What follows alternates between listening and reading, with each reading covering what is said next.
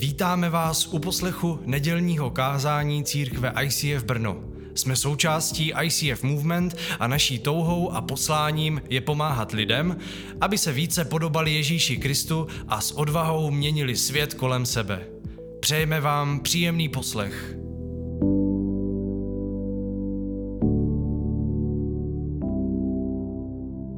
Takže krásný večer.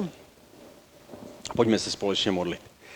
Ježíši, tak ti děkujeme, že stojíme před tebou a ty nás vidíš, vidíš celý náš život, vidíš to, čím jsme prošli a odkud jsme a, a víme, co všechno, ty víš všechno, co nás čeká a co je před námi a co my nevíme.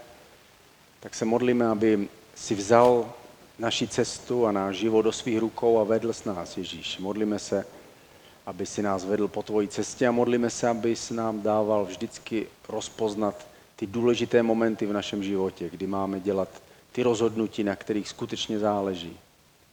Tak se modlíme, abychom ten přítomný život prožili nejenom ve vzpomínkách na to, co bylo, ale abychom ho prožili v té naději, která je před námi. Abychom si uvědomovali, že ty nejdůležitější, největší a nejkrásnější věci jsou před námi, ať jsme kdekoliv na té cestě s tebou. Tak ti děkujeme, Ježíši. Amen. Amen. Tak tahle modlitba je schválně, protože mluvíme o, o budoucnosti a e, je to takové těžké téma. Když jsem se stal křesťanem a e, e, pamatuju si, jeden, jeden kazatel říkal, je důležité, abychom si připomínali, že Ježíš Kristus přijde znova, tak si pamatuju, že mě to přišlo úplně zvláštní tahle myšlenka, protože jsem měl celý život teprve před sebou. Ještě jsem neznal Janu, neměl jsem děti, jo, hypotéku jo, vlastně a tak, auta a tak dále, zranění, všechno možné. Eh, a člověk je plný energie a plný, plný očekávání a plný celého života, který má před sebou. Takže to poslední, na co chce přemýšlet, je, že jeho život skončí nebo že někdo přijde. Naopak jsem si říkal, radši ještě nechoď já, protože já bych ještě chtěl tady ještě žít a chtěl bych něco udělat a tak dále. Samozřejmě tohle se s věkem mění, že? Čím je člověk na té cestě déle, tak už uh, už spíš si říká, že už by zalehl, jako, a že už, už, se, už se dívá na ty věci z jiné perspektivy. A uh, nejenom, nejenom to mění náš pohled na budoucnost, ale také události, které se dějí kolem nás. Když je doba prosperity, míru a dostatku všeho, tak si říkáme, o, Ježíš by nemusel chodit. Ale když přichází těžké časy, tak si křesťané znova, znova vezmou tu naději, kterou máme s příchodem Ježíše a říkáme, no, tak by Ježíš mohl přijít. Jako během druhé světové války určitě spousta křesťanů v Evropě si říkala, teď by mohl přijít, teď tenhle týden by mohl přijít, letos by mohl přijít. Ale on to neudělá tak, jak my si přejeme, on to udělá tak, jak to chce Bůh. Takže v první neděli jsme mluvili o tom, že nevíme přesně, kdy on přijde, že nejde to zjistit. Podle ničeho z toho, co Ježíš říká v Novém zákoně, nelze odhadnout čas a, a přesné datum, kdy on přijde. A další neděli, tu minulou jsme mluvili, ale že naopak víme, kam přijde, že vstoupí na to místo, kde, kde je ta brána věčnosti, ten Izrael, Jeruzalém, kde se vlastně to přirozené stává věčným, stejně jako ten král, který přišel jako normální člověk a po druhé přijde jako věčný král, tak to město Jeruzalém, které dneska je z kamení a, a, a z, z cihel a z písku, tak jednoho dne bude to věčné město, ve kterém budeme žít na věky, takže to my, to my víme, že to je nějak spojené vlastně s, s tímhle místem. A dneska se podíváme na to, co vlastně ten druhý příchod znamená a co se vlastně stane. Pojďme se podívat na to, jak to viděl Ježíš. Lukáš, 4. kapitola 17. až 19. verš. A tady se vracíme na začátek Ježíšovy služby. Ježíš byl na poušti, pokoušen ďáblem, ale na rozdíl od Adama on ďábla přemohl, had musel zmizet z jeho cesty a Ježíš se rozhodl, že nebude dělat to, co udělal Adam a nebude jíst ze stromu poznání dobrého a zlého, nebo nepo, neporuší ten boží, boží příkaz a boží vůli, ale naopak zůstane poslušným, ďábel od něho odchází a Ježíš přichází do, do synagogy a oni mu předloží, jak bylo zvykem, Ježíš byl zbožný muž, takže mohl číst z toho svitku Tóry, starého zákona a dali mu proroka Izajáše a on našel v proroku Izajáši 61. kapitolu. Proroku Izajáši od 53. kapitoly dál všechna proroctví směřují na budoucnost. V 53. kapitole je ukřižovaný Ježíš a dál vidíme víc a víc předpovědi toho druhého příchodu. Ježíš vybral 61. kapitolu a četl tenhle verš. Podali mu knihu proroka Izajáše, Ježíši, a když ji otevřel, nalezl místo, kde bylo napsáno Duch hospodinův je nade mnou, neboť mne pomazal nést evangelium chudým. Poslal mě vyhlásit propuštěný zajatým a prohlédnutí slepým, propustit soužené na svobodu a vyhlásit léto hospodinovi milosti. A tady Ježíš skončil a skončil přímo uprostřed verše, což v těch prorockých knihách nám to neustále prostě Bůh dělá, že prostě v polovině verše on najednou přepne úplně do jiné doby, takže polovina verše je o současnosti a druhá polovina verše je o budoucnosti, která teprve se stane za 1500 let. A přesně tak to udělal Ježíš. Ježíš skončil v polovině toho verše a řekl, hospodin duch je nade mnou, abych vyhlásil svobodu zajatým, poslal mě, abych vyhlásil léto milosti. A tady skončil, ale ten verš pokračuje dál. V tom verši napsáno a pomstu našeho Boha, neboli a trest našeho Boha, který přijde. Takže ten mesiáš je poslaný proto, aby vyhlásil léto milosti, ale taky trest pro ty, kteří ho neposlechnou. Ale Ježíš to utnul v polovině a tím vlastně ukázal moto svojí služby. Jako stejně jako Jan Křtitel řekl, moto mé služby je, že hlas volajícího na poušti připravte cestu páně. To je to, co jsem já dostal, tenhle verš a tohle je verš pro můj život. I my někdy máme takový verš pro náš život. My někdy jsme četli něco z Bible a říkáme si, ty tohle mě pořád oslovuje. To znamená, to je možná moto našeho života. Neboj se a věř nehřeš víc, že no, nebo prostě něco, co jsme četli a co, co nám dalo život. A stejně tak Ježíš. Ježíš řekl, tohle je popis té, té mojí služby. Já jsem přišel proto, abych vyhlásil léto milosti. A oni čekali, že, že eh, bude pokračovat dál, bude číst ten text, ale on skončil a řekl, tak a teď ve vašich učích, uších se naplnilo to slovo. A oni řekli, a ten zbytek? Ježíš řekl, v příštím díle. Příště to uvidíme. Ježíšova služba tady na zemi, eh, podle toho, jak to vidíme v evangelích, trvala přibližně tři a půl roku, předtím, než byl ukřižovaný. Takže tři a půl roku on působil, ale podle proroctví Daniela má ta služba Mesiáše trvat aspoň jeden týden, což je tam takovým zvláštním způsobem popsáno sedm, eh, číslo sedm. Ježíš, eh, Ježíšova služba trvala tři a půl roku, a ten tři a půl roku byla ta období té doby, kdy Ježíš vyhlašoval to léto milosti. Léto milosti je vlastně fráze, která je vzaná z Možíšova zákona a bylo to vyhlášení odpuštění všech dluhů, navrácení majetku a propuštění všech otroků. To bylo to léto milosti, se tak jmenovalo. Jednou za 40 let všechny dluhy byly odpuštěny, všechny pozemky se vrátily zpátky těm rodinám, kterým patřili rodově a všichni otroci, kteří byli židé, byli propuštěni, kteří byli otroci, protože se zadlužili a flákali se a prostě tak, že si museli prodat, takže ti byli propuštěni na svobodu. Ježíš řekl, tohle léto je teď, je teď můj život, tohle je ta moje služba, ten první příchod. A potom v knize Zjevení je napsáno, že pak je tam období tři a půl roku, které je popisováno různým způsobem v knize Zjevení. Znova je tam to období tři a půl roku, jako aby do, doplnilo do těch sedmi, sedmi let, než přichází, přichází Ježíš po druhé, ale ta druhá polovina toho tři a půl roku už je pomsta toho Boha, je to, je to trest, který přichází na zemi. Ježíš totiž přišel jako ten, který zemře za naše hříchy, ale zároveň už při tom prvním příchodu o něm bylo jasně řečeno, že přišel jako soudce. Pojďme se podívat do Janova Evangelia 5. kapitoly 22. verš. A tady Ježíš řekl, otec nikoho nesoudí, ale svěřil veškerý soud synu. A tím myslel sebe. On řekl, jestliže já budu úplně poslušný Bohu, tak Bůh mě svěří všechno, co se týká tohoto stvoření. Já budu měřítko všeho. Podle mě bude všechno posuzováno. Já budu soudce veškerého stvoření, řekl Ježíš. A my víme, že on byl poslušný až do smrti, a to smrti na kříži, říká, říká Bible, že ani se nezalekl té smrti, nezalekl se mučení, nezalekl se bolesti, ale rozhodl se být poslušný. A to poslední přání, které jeho otec měl, bylo, aby zemřel na kříži, podobně jako Abraham, že svého Izáka měl obětovat, tak on zem umírá na kříži a tím doplní tu poslušnost, umírá v dokonalé poslušnosti a stává se dokonalým měřítkem všech věcí, stává se soudcem. Ale on říká, že ten, v tom prvním příchodu ještě soudce plně nebyl. Pojďme se tam podívat, je to další verš, Janovo Evangelium 12. kapitola. A tady Ježíš řekl, slyší-li někdo má slova a neplní je, já ho nesoudím. Nepřišel jsem totiž, abych soudil svět, ale abych svět spasil. Hele, tak předtím říká, že je soudce, teď zase říká, že svět nesoudí.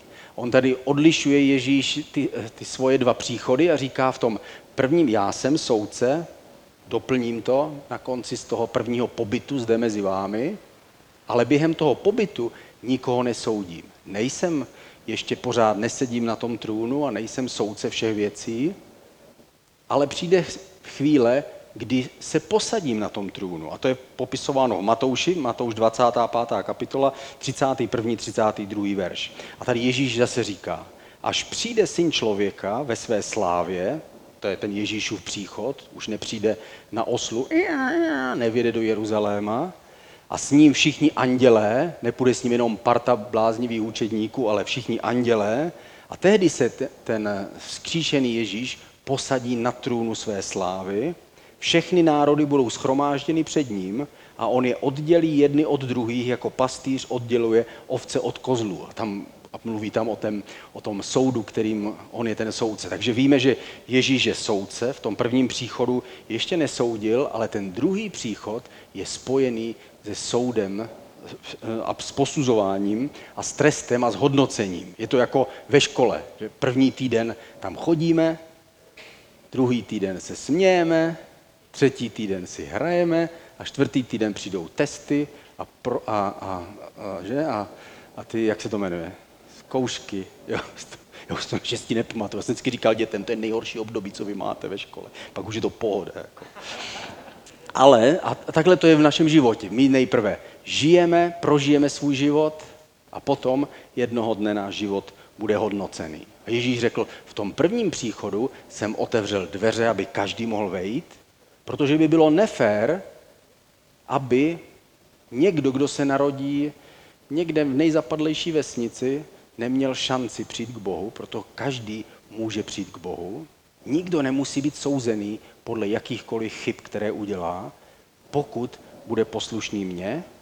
Já jsem ten, který zemřel, ale jednoho dne ty dveře se zavřou a pak vyložíme karty na stůl ale my se můžeme ptát, eh, proč vlastně bude soudit ehm, národy, nebo co to znamená, že bude soudit národy, co pak nebyl, eh, nebyl židovský mesiáš. A tady se musíme vrátit k tomu, k tomu minulému eh, kázání, kde jsme mluvili o tom, že on byl ten velekněz vlastně, ten, ten zástupce Izraele, který přichází k Bohu ale ve skutečnosti pak je ten, pak je ten zádrhel v, v, v listu Židům, kde je napsáno, že on byl velekněz Ježíš, ale byl z jiného rodu, než jaký měl být. Takže co to vlastně znamená? Takže on vlastně nebyl úplně dokonalý velekněz, ale opak znamená ano, on byl jiný druh velekněze. To, že nebyl z toho správného pokolení podle Možíšova zákona, znamená, že je veleknězem pro všechny lidi, celý, všech národů. On je ten dokonalý zástupce všech lidí, takže přišel do nebe nejenom jako zástupce Židů, nebo zástupce Izraele, nebo těch, kteří dodržují Možíšův zákon, ale před Boha už přichází jako zástupce všech lidí. Slovanů, Germánů, všech, kteří když se narodí a vstoupí do, do dějin tohoto světa, Ježíš přichází jako zástupce celého lidstva. A když se podíváme na toho velekněze, tak víme, že on vstoupil do té svatyně, ale nezůstal tam na pořád. To Ježíš zůstal ve svatyni na pořád.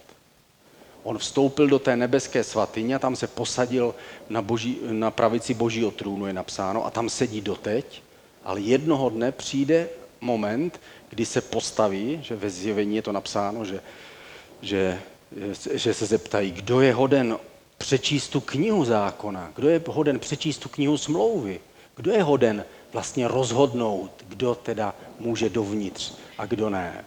A nikdo nebyl hoden, žádný člověk na světě nebyl hoden otevřít tu knihu smlouvy, protože nikdo nebyl dokonale poslušný a nesplnil.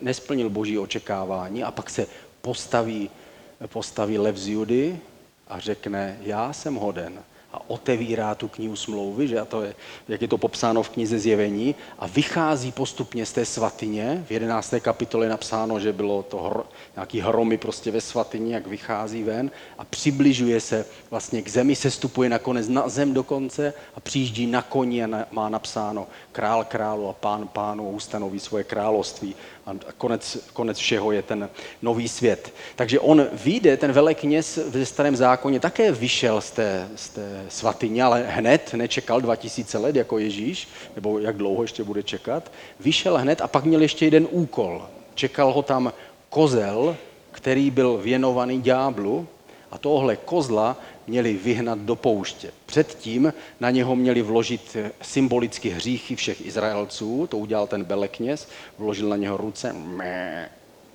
a on, my tam máme fotku, a tenhle, proto jsou kozly podobní na ďábla, a že jak čert. A tenhle kozel byl vyhnaný, vyhnaný do pouště a měl odnést hříchy celého Izraele jednou za rok do pouště a tam oni ho vyhnali. A tak stejně přichází Ježíš jako velekněz, vystoupí jednou ze svatyně a setká se se všemi národy a oddělí je ovce od kozlů a ti kozlové nevejdou do tého jeho království, protože neprožili život tak, jak měli, ale prožili ho a užili ho pouze sami pro sebe. A tak ten kozel bude vyhnán tam, tam kde, kde není Bůh. Tohle je jeden ten symbol. A další otázka, nebo další důvod, proč Ježíš mluví ke všem národům, je, je v tom, že Ježíš se stal zástupcem všech lidí. Znamená to, že na našem místě udělal s Bohem tu novou smlouvu.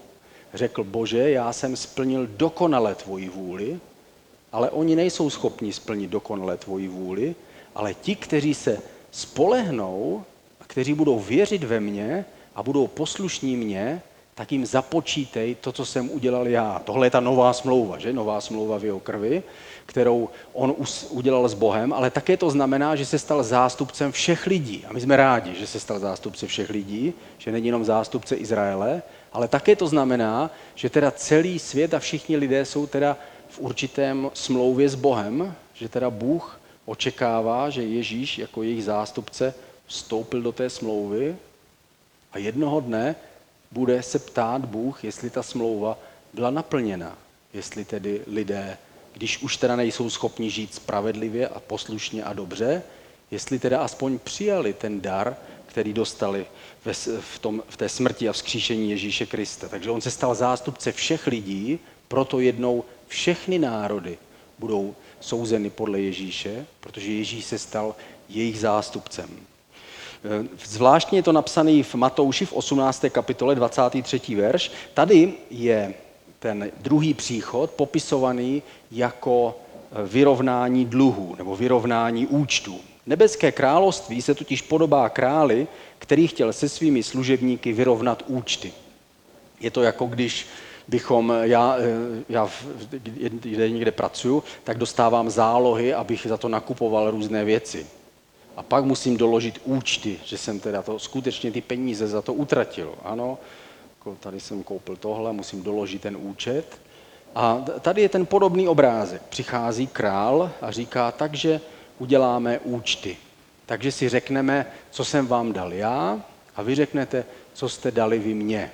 Tady stojí Bůh, Bůh je ten král tady v tom podobenství a ptá se každého člověka. Tak, já jsem každému člověku něco dal. Dal jsem vám planetu, kyslík, přitažlivost zemskou, dal jsem vám mozek, dal jsem vám přátele, dal jsem vám předpoklady, dary, inteligenci, nohy, chlupy, prostě všechno, co máme, jako, co jsme dostali k dispozici.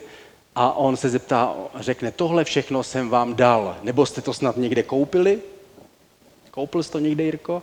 Ne, víme, že všechno podstatné jsme dostali zadarmo jen tak. Všechny nepodstatné věci, jako auta, domy a tak dále, ty už jsme si museli koupit, ale všechny ty podstatné věci jsme dostali jen tak. Co pak jsme si vybrali rodiče? Ne, prostě jsme je dostali přidělené. My si říkali, no, tak mohlo to být lepší, nestěžuj.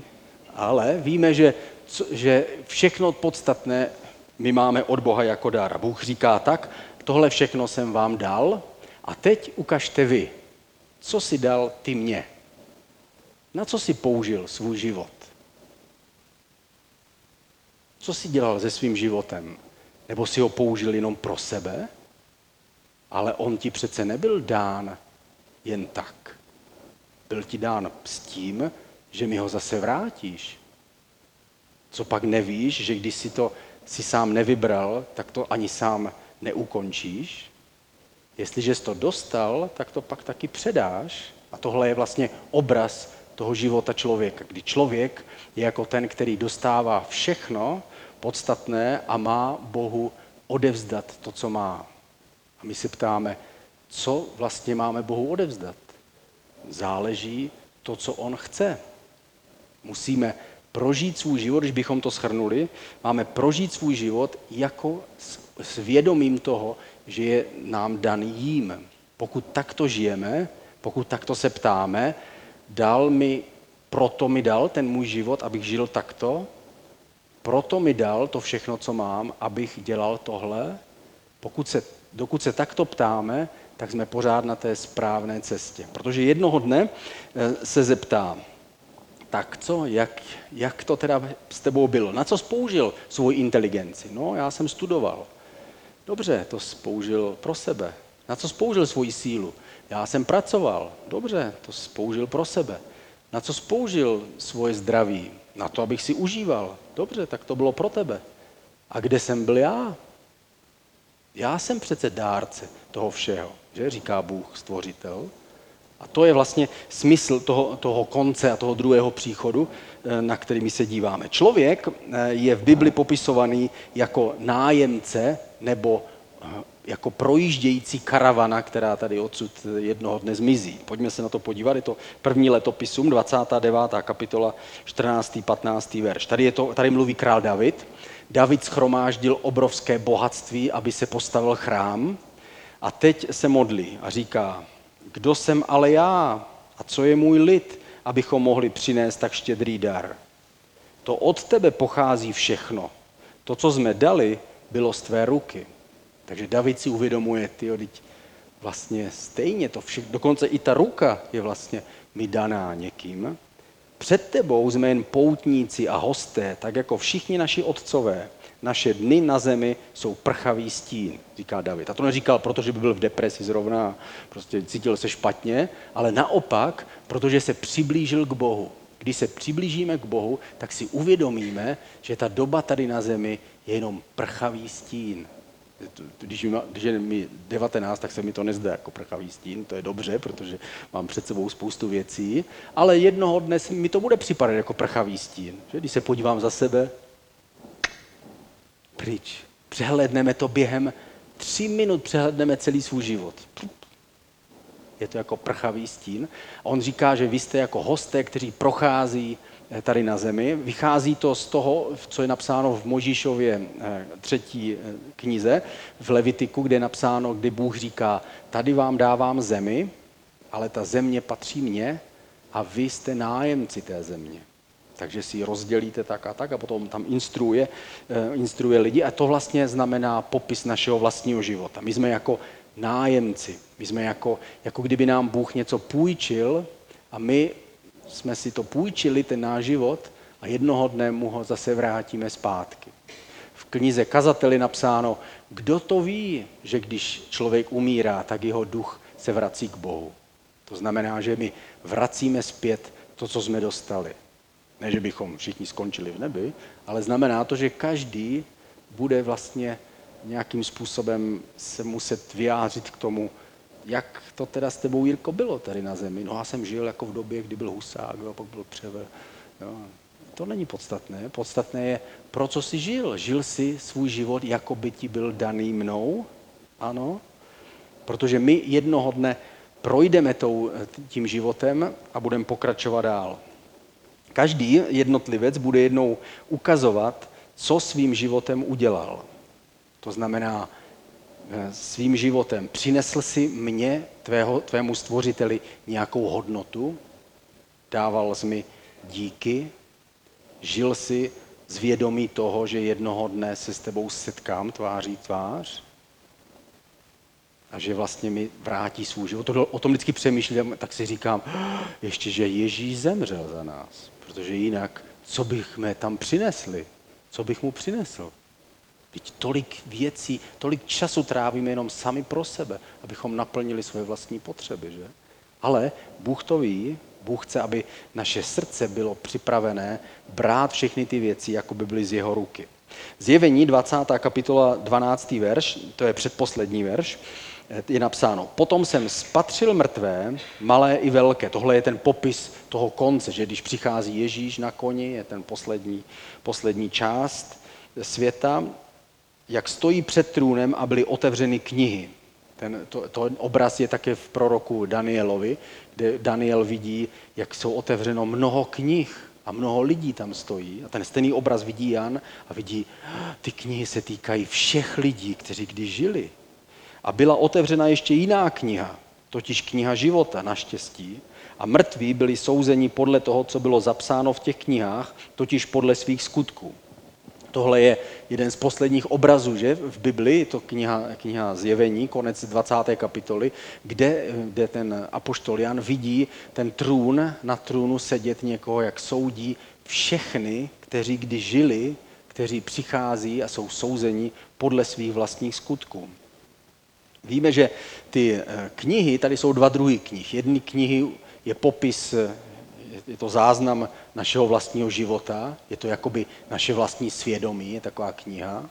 Možná, že tam nebudou knihy, možná, že nás ze 20. a 21. století to bude CD spíš nějaký, nebo bude tam jenom čip.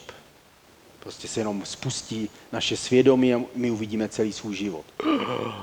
Ne, to nechceme vidět všechny svoje myšlenky, všechny svoje nápady, všechny svoje úvahy o svých bližních, všechno, co jsme si kdy řekli a mysleli si o svých příbuzných, všechno, co jsme kdy řekli a mysleli si o svých rodičích. To my nechceme tohle všechno vidět. Jak říkal C.S. Lewis, až se tohle bude pouštět, já na tom promítání nechci být, v tom sálu. A e, víme, že jsou tam ale dvě knihy. Jedny knihy ukazují naše skutky, ale pak je tam druhá kniha. A ta kniha je kniha života tu knihu tam strčil dárce života. Ten, který je cesta, pravda a život. Ten, který nás přivede ke stromu života.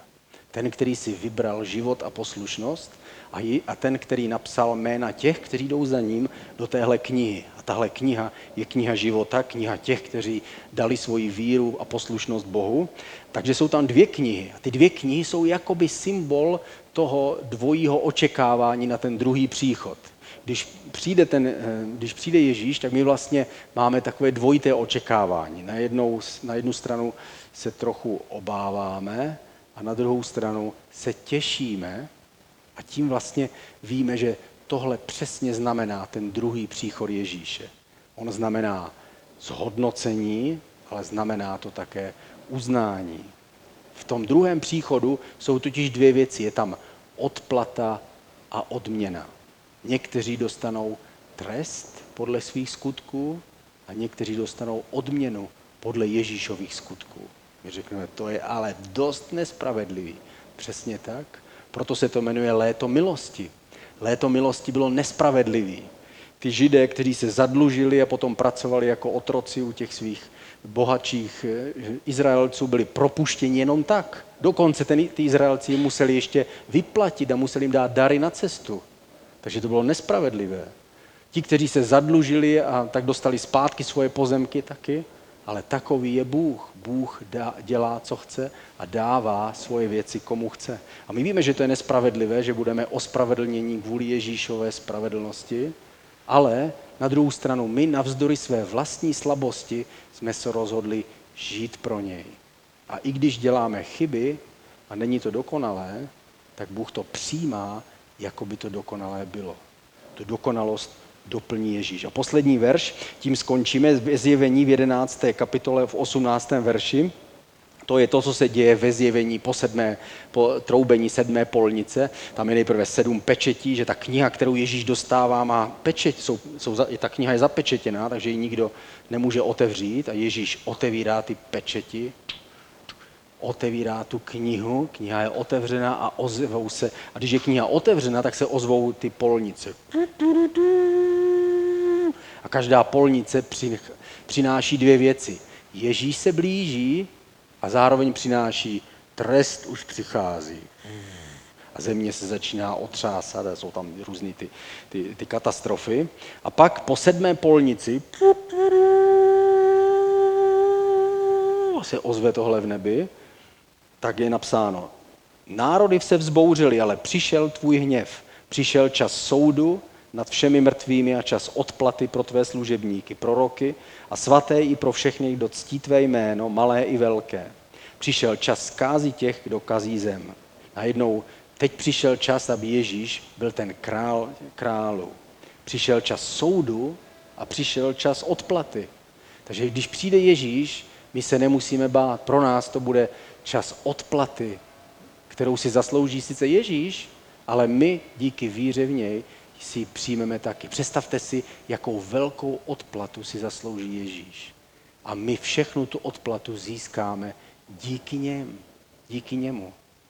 On, který se stane králem králu, to je jeho odplata, kterou získal za svoji poslušnost, tak padne i do našeho klína.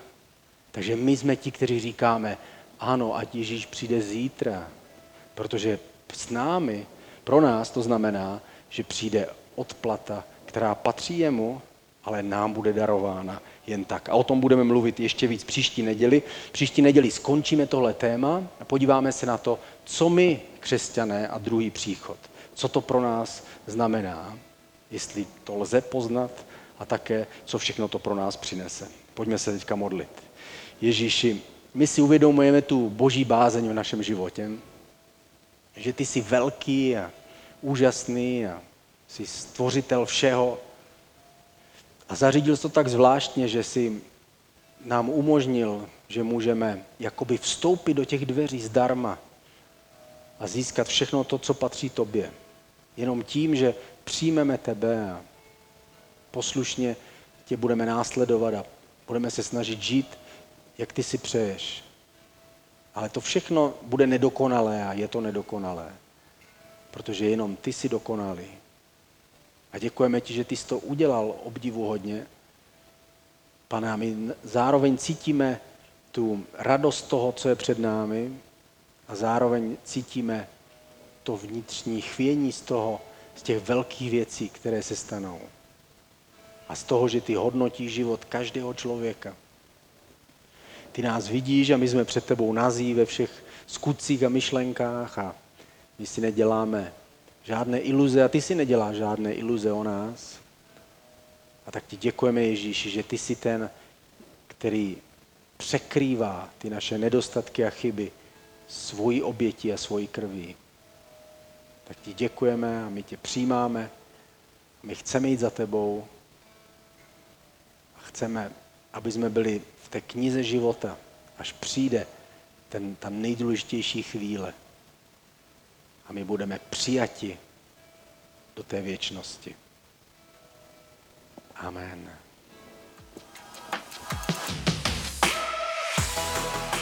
Děkujeme za poslech nedělního kázání.